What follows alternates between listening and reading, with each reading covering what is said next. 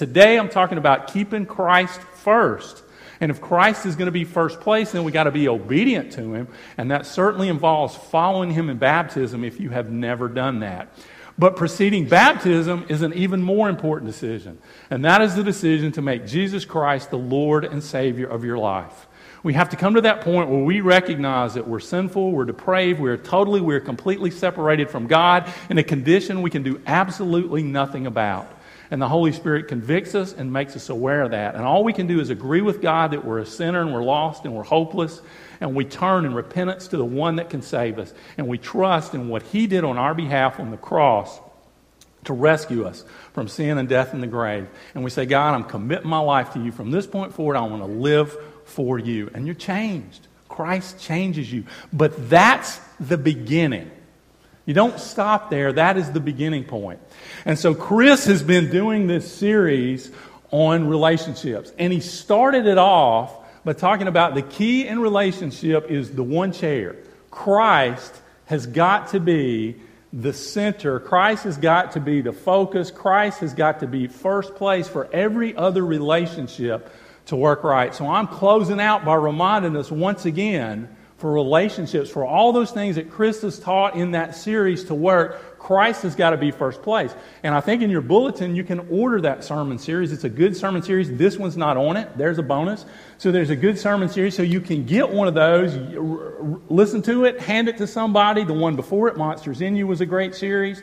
And so we encourage you to take advantage of those, share those with others to help grow in your walk with Christ. But Christ has got to be first place in your life. Matthew 6:33 is a passage and it says, "Seek ye first the kingdom of God and his righteousness and all that other stuff, it'll take care of itself. All that relationship stuff, it will take care of itself, but you've got to remember to seek first God and his kingdom and his righteousness. He's got to be first priority in your life. And in that, that section there of the Sermon on the Mount, right before it, right before uh, Christ is tempted by Satan. Now, if Satan is arrogant enough to think that he can tempt the Son of God, and he knows who he is, if he's that arrogant, you better believe he's going to try and tempt you to have something other than Christ on the throne. So he's going to tempt you. So in chapters 5 through 7 in Matthew, we get the Sermon on the Mount, and in there, he talks about the development process if you're going to be able to keep Christ as first place in your life. He talks about the very, he talks about attitudes you got to have. The very first one, you got to be humble and you got to be teachable. So this morning, be humble, be teachable. But he talks about the development of those attitudes. And he talks about making sure that you understand following his rules isn't some narrow list, but it's not just not killing. It is, it is respecting and loving all people and letting your words show that. You know, it's not just about not committing sexual sin. It's about not even having an impure look. And he goes on in chapter 6 and he talks about pure worship and he talks about getting along one on one, just you and God. And he sums it up in 633 where he says, Seek first me and my kingdom and my righteousness. All those things in life that we so worry about, all those relationships that you worry about and you want to have in right order, seek first God and His kingdom and His plan and His purpose, and all that stuff will work itself out. I'm going to give you three quick things this morning. Trust me, clock here, clock in my pocket, clock up there. Three quick things this morning about keeping Christ first. And I want us to look at a couple of my favorite characters in the Bible Joshua and Caleb. We're also going to look at Rahab uh, briefly, but about their challenge to keep Christ first and what we can learn about that. And we're going to look at commitment, the importance of making that commitment. We're going to look at the challenges involved once you make that commitment and to understand there are major league consequences based on what you do with that commitment. But once you come to a relationship with Jesus Christ, like I said, that's the starting point.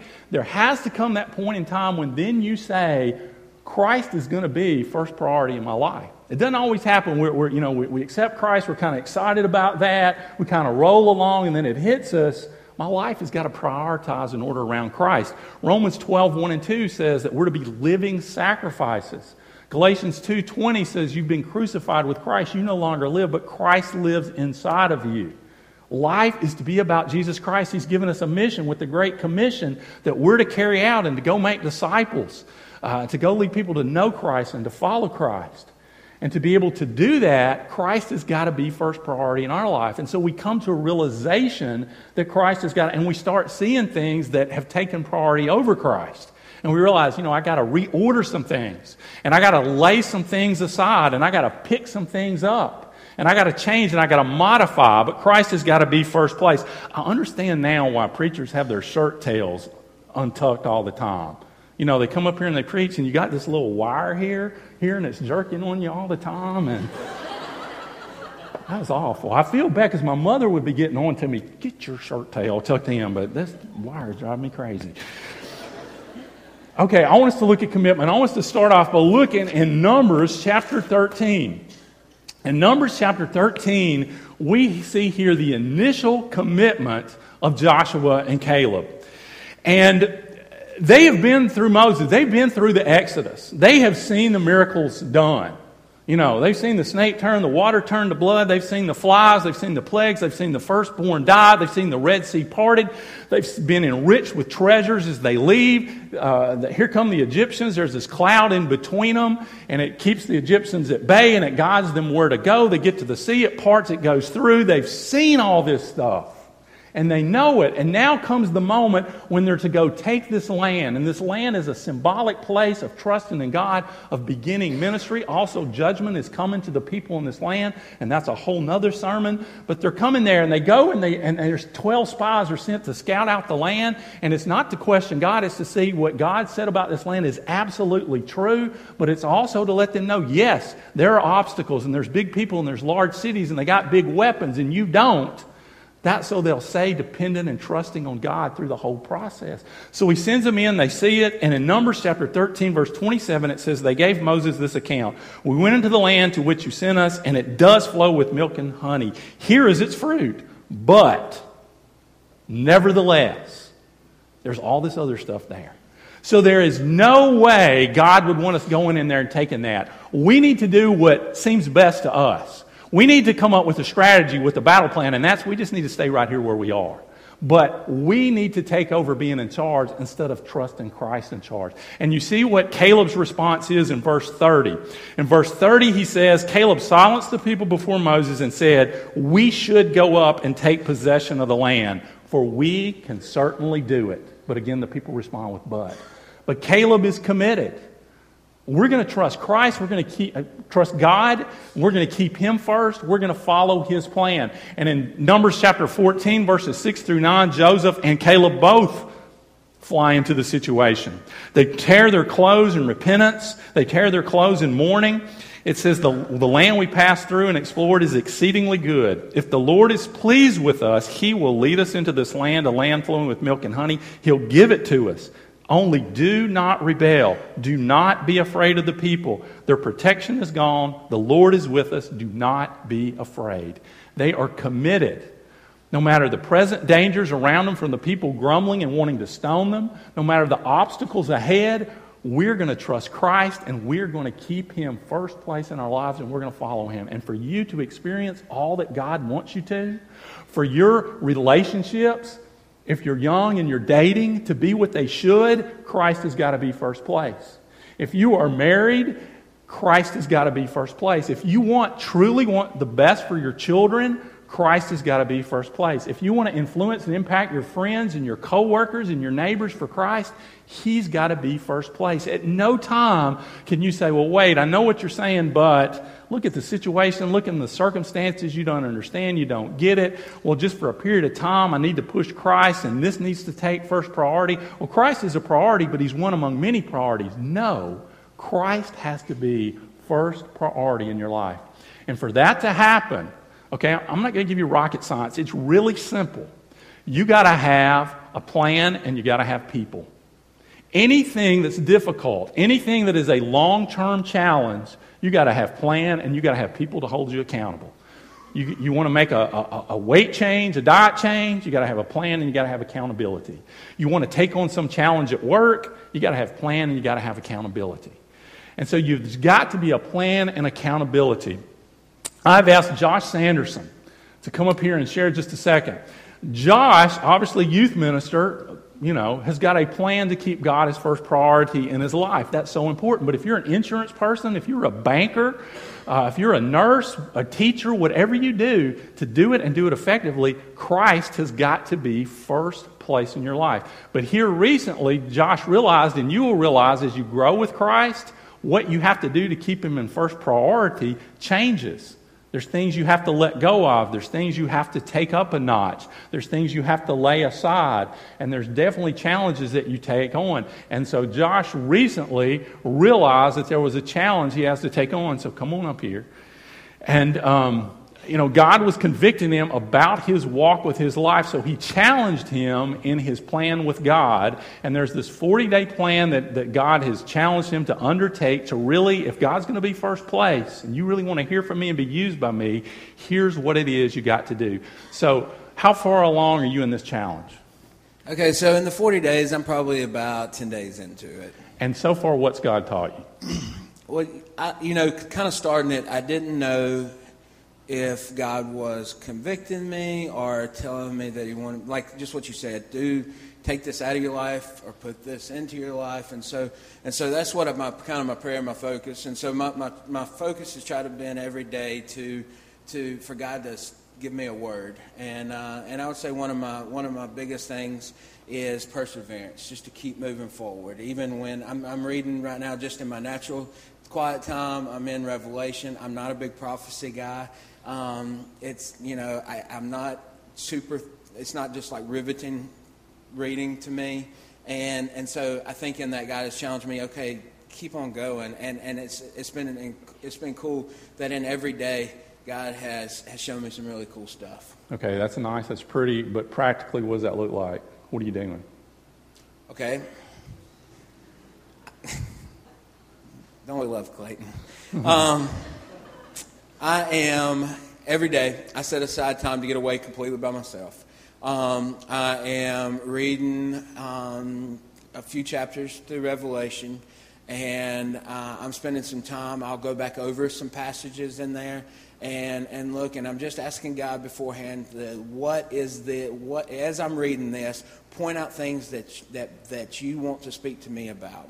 And I am not a journaling guy.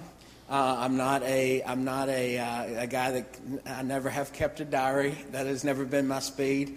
But uh, I've got a journal that uh, that I sit down after I uh, have been reading, and I just start writing out kind of what I feel like God is, is talking to me about. And it's been very very cool over these ten days to just see how it flows on paper, and it just starts it starts flowing out, and and and and and I think God has been speaking to me through as I'm as I'm writing. One sentence to it the most. Why would you challenge them Wait. wherever they're at, wherever they're at, in making Christ first priority, wherever that challenge was? What would you? Why would you say, hey, wherever God's telling you to do to make that a priority? Why it's important to why? do? Yeah, why? Um, Roman, I mean Revelation in the first chapter, it says that you have forgotten your first love, and if you don't repent I'm going to remove my lampstand from you.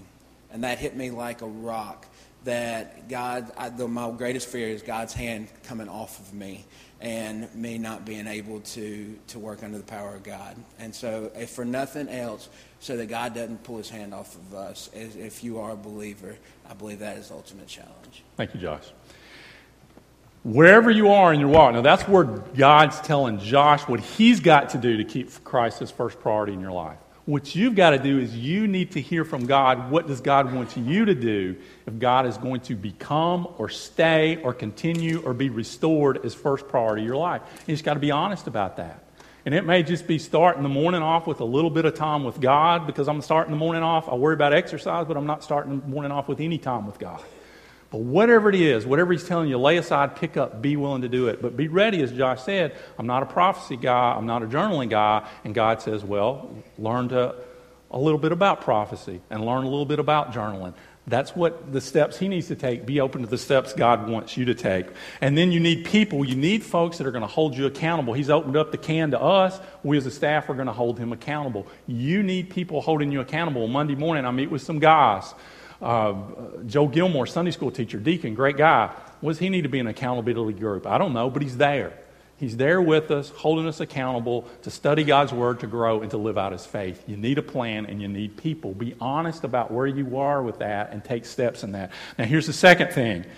The reason it's important to make that commitment is because there are going to be challenges ahead for you.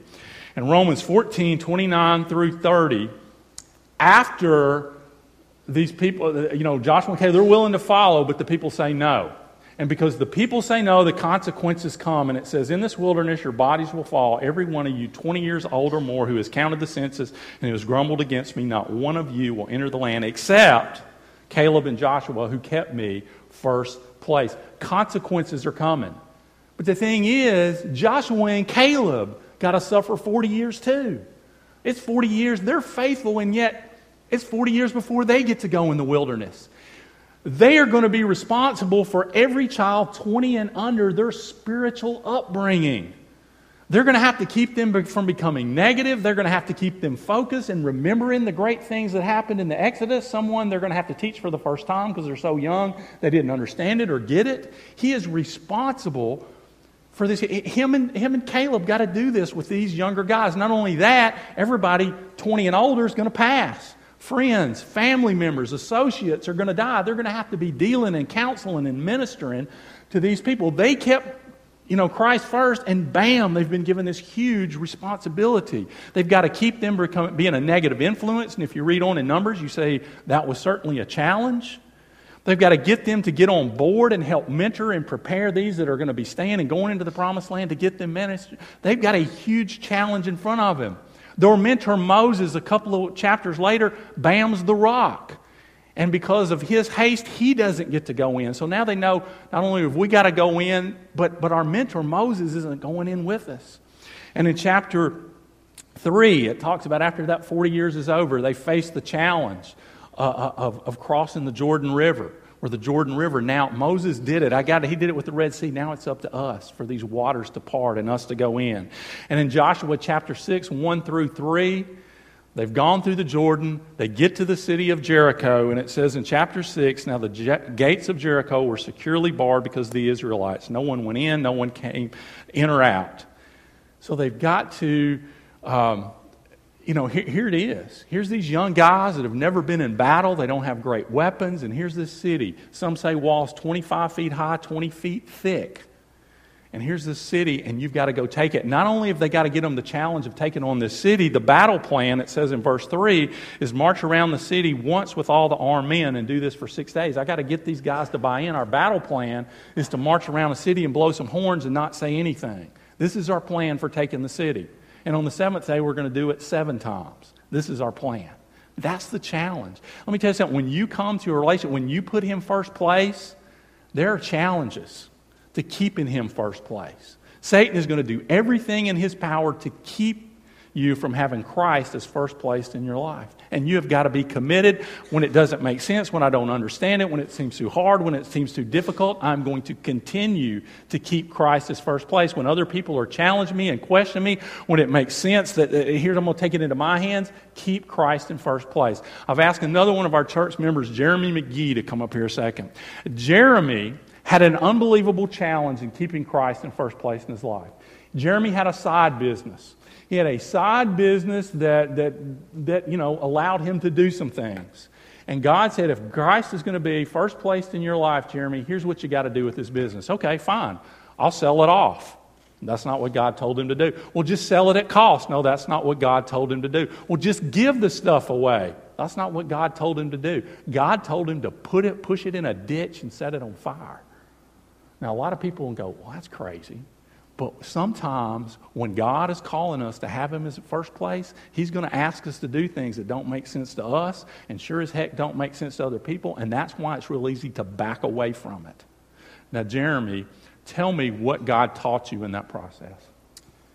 Well, uh, first thing, looking back, He taught me that it's real easy for us if we just. Uh, just kind of go with the flow, or, or in my case, I just went with what made sense. I'm a real practical person, black and white, and this business opportunity I had, which was a wholesale nursery, just made sense to me. And so I didn't even pray about it. It's kind of, looking back on it now, it's crazy that I would even proceed in, into a what I thought was going to be my livelihood without even you know, considering God or involving God in, in that. Um, and uh, turns out God's hand was not on, on any of it uh, because because I didn't pray about it, because I wasn't included in it. I just proceeded with what made sense in my life. And looking back on it now, I had com- compartmentalized my life basically. In this um, this compartment of my life, this small business that I was starting, God was not involved in, which was which was crazy. And so it's easy for us to do that. You know, we pick and choose what we're going to allow God to be involved in. And one day, God just put it on my heart. You're not in my will with this business. And um, he same thing with Josh. He said uh, to me, just spoke to my heart during my quiet time. That's why it's it's so important to to have an established quiet time because that's when God speaks to you. Um, and he said, Jeremy, I'm going to take my hand off of you, and um, because you're you're not doing what I want you to do, and uh, in such a way that he placed on my heart, you take these. Um, I had a thousand trees. You know, it was seventy, eighty thousand dollars worth of stuff that I had to that he said, I want you to, this is not what I have for you. You push it in a ditch and set it on fire, walk away from it. And, um, and people would call me after I did it, and it was hard, by the way. I probably don't have to tell you that. It was hard um, for something that I had worked for five or six years to do. Uh, but I had people call me, you know, and say, hey, I need to buy a couple trees from you. And I'm like, that's going to be pretty tough because they're all, you know, they're all in a, in, the, uh, in a ditch set on fire. And, but that allowed me to share that story, you know. And just like Clayton said, there's people that thought I was absolutely insane. Um, but God taught me you can't compartmentalize your life and have me over here in some places and involved in your life, and then over here you do what you want to do. It's uh, it's just like the chair, man. It's all or nothing, and um, and and God taught me you can you can either be obedient, my hand will be on you, or you can do life your way, and, uh, and good luck. All right. Thanks, Jeremy. Keeping Christ first, it's not going to be easy. There's challenges involved in it. Now, God may not ask everyone to do what Jeremy did, but I guarantee you there's cost involved in keeping Christ first. But we've got to trust He sees the picture, He sees long term. So I'm going to give you the last point here, and this is why it's important to make that commitment to face those challenges with Christ in first place because there are consequences. Now, I'm going to wrap this up quick, Brian. So, the only verse you're going to put on the screen, not yet, but is Matthew chapter 5. But I'm going to tell you, go back and read Joshua chapter 2 about Rahab, and then read Joshua chapter 7 about Achan. Because here's two people that took two different courses about Christ, about God being first priority in their lives, and there were two different consequences, not only that just infected them, but infected their entire families. Rahab's a prostitute in Canaan. Canaan is an evil, evil country involved in child sacrifice, all kinds of sexual sins, immorality, uh, you know, enslavement of people, beating of people. I'm just a horrible, horrible nation. God's given them 440 years to repent and turn it around. And he gives them seven more days in a circle in the city, and they still don't repent. Rahab's a prostitute. She gets that label in this awful city. And so, you know, the spies come into the city, and again, checking out to see what God said is true, but also they're going to have to depend on them. So these spies come in, they find Rahab, and at some point, Rahab's had a spiritual awakening. Okay? Now, whether the Holy Spirit let her know that spies are coming, whether she's had this change in her life, and she knows judgment's coming, so I'm ready in any way to help, I'm ready to help. But in um, Joshua uh, chapter 2, it says, she says this in, in verses 9 through 11. I know the Lord has given you this land and that a great fear of you has fallen on us, so that all who live in this country are melting in fear because of you.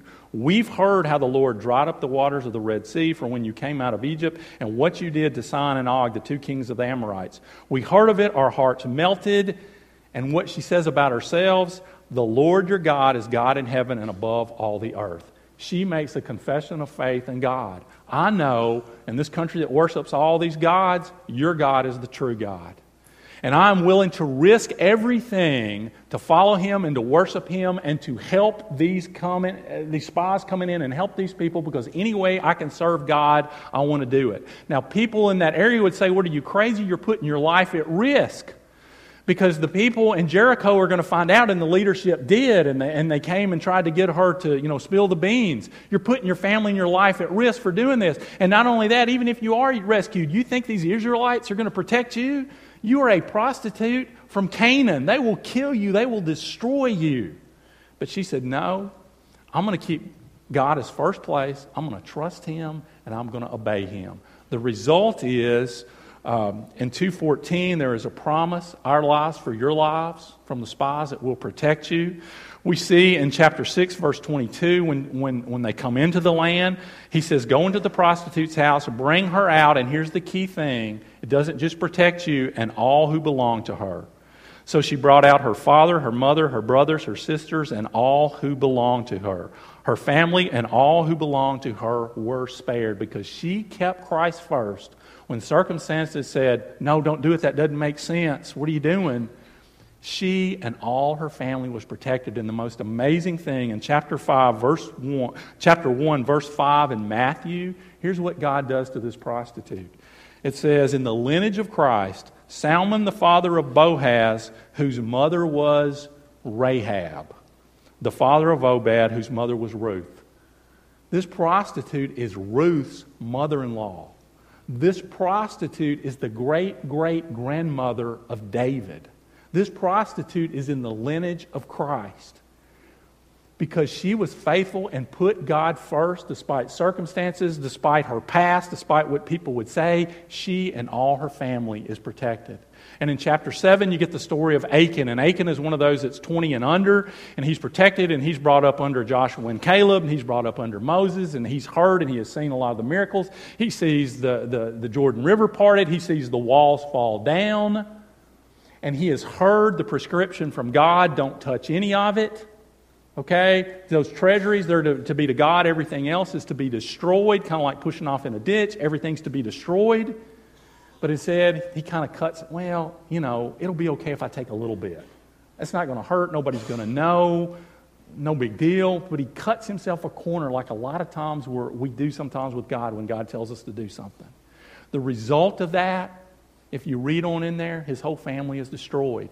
He has opportunities to repent. They go to fight the city of Ai. The Israelites have 36 men lose their lives. 36 men die because of his little sin of not keeping God in first place but he still doesn't repent.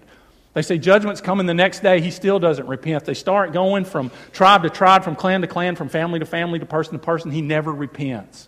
And finally, it gets to him, and when he's got no other choice, he repents. The result is by moving Christ out of first place, by cutting corners, his family and him are destroyed.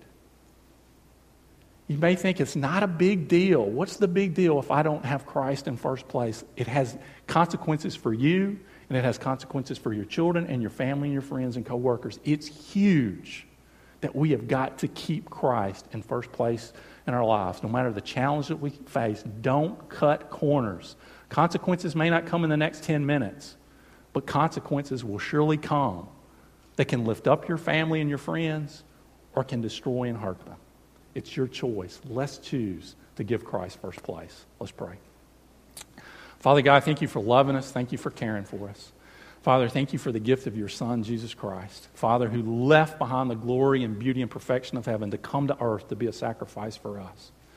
And Father, in response to that, Father, we pray that we receive that gift, and then when we receive it, that we make you Lord, Savior, first place in our life. There's no greater thing we can do for our loved ones and our friends and those you've put in our circle of influence than to keep you in first place in our lives. Father, whatever it takes, Father, wherever we're at with that, Father, let us be committed today to make you first priority. If that means receiving you as Savior as the starting step, let's do that. If that means following in baptism, let's do that. Becoming part of a church family, let's do that. If that means, like Josh, wherever it is in our walk with you, whatever we've got to do to make you first place, let's do that. Whatever we got to cut loose and let go of, let's do that. No compromises. Whatever it takes, Father God, let's be committed as a people because you deserve no less than first place in our lives.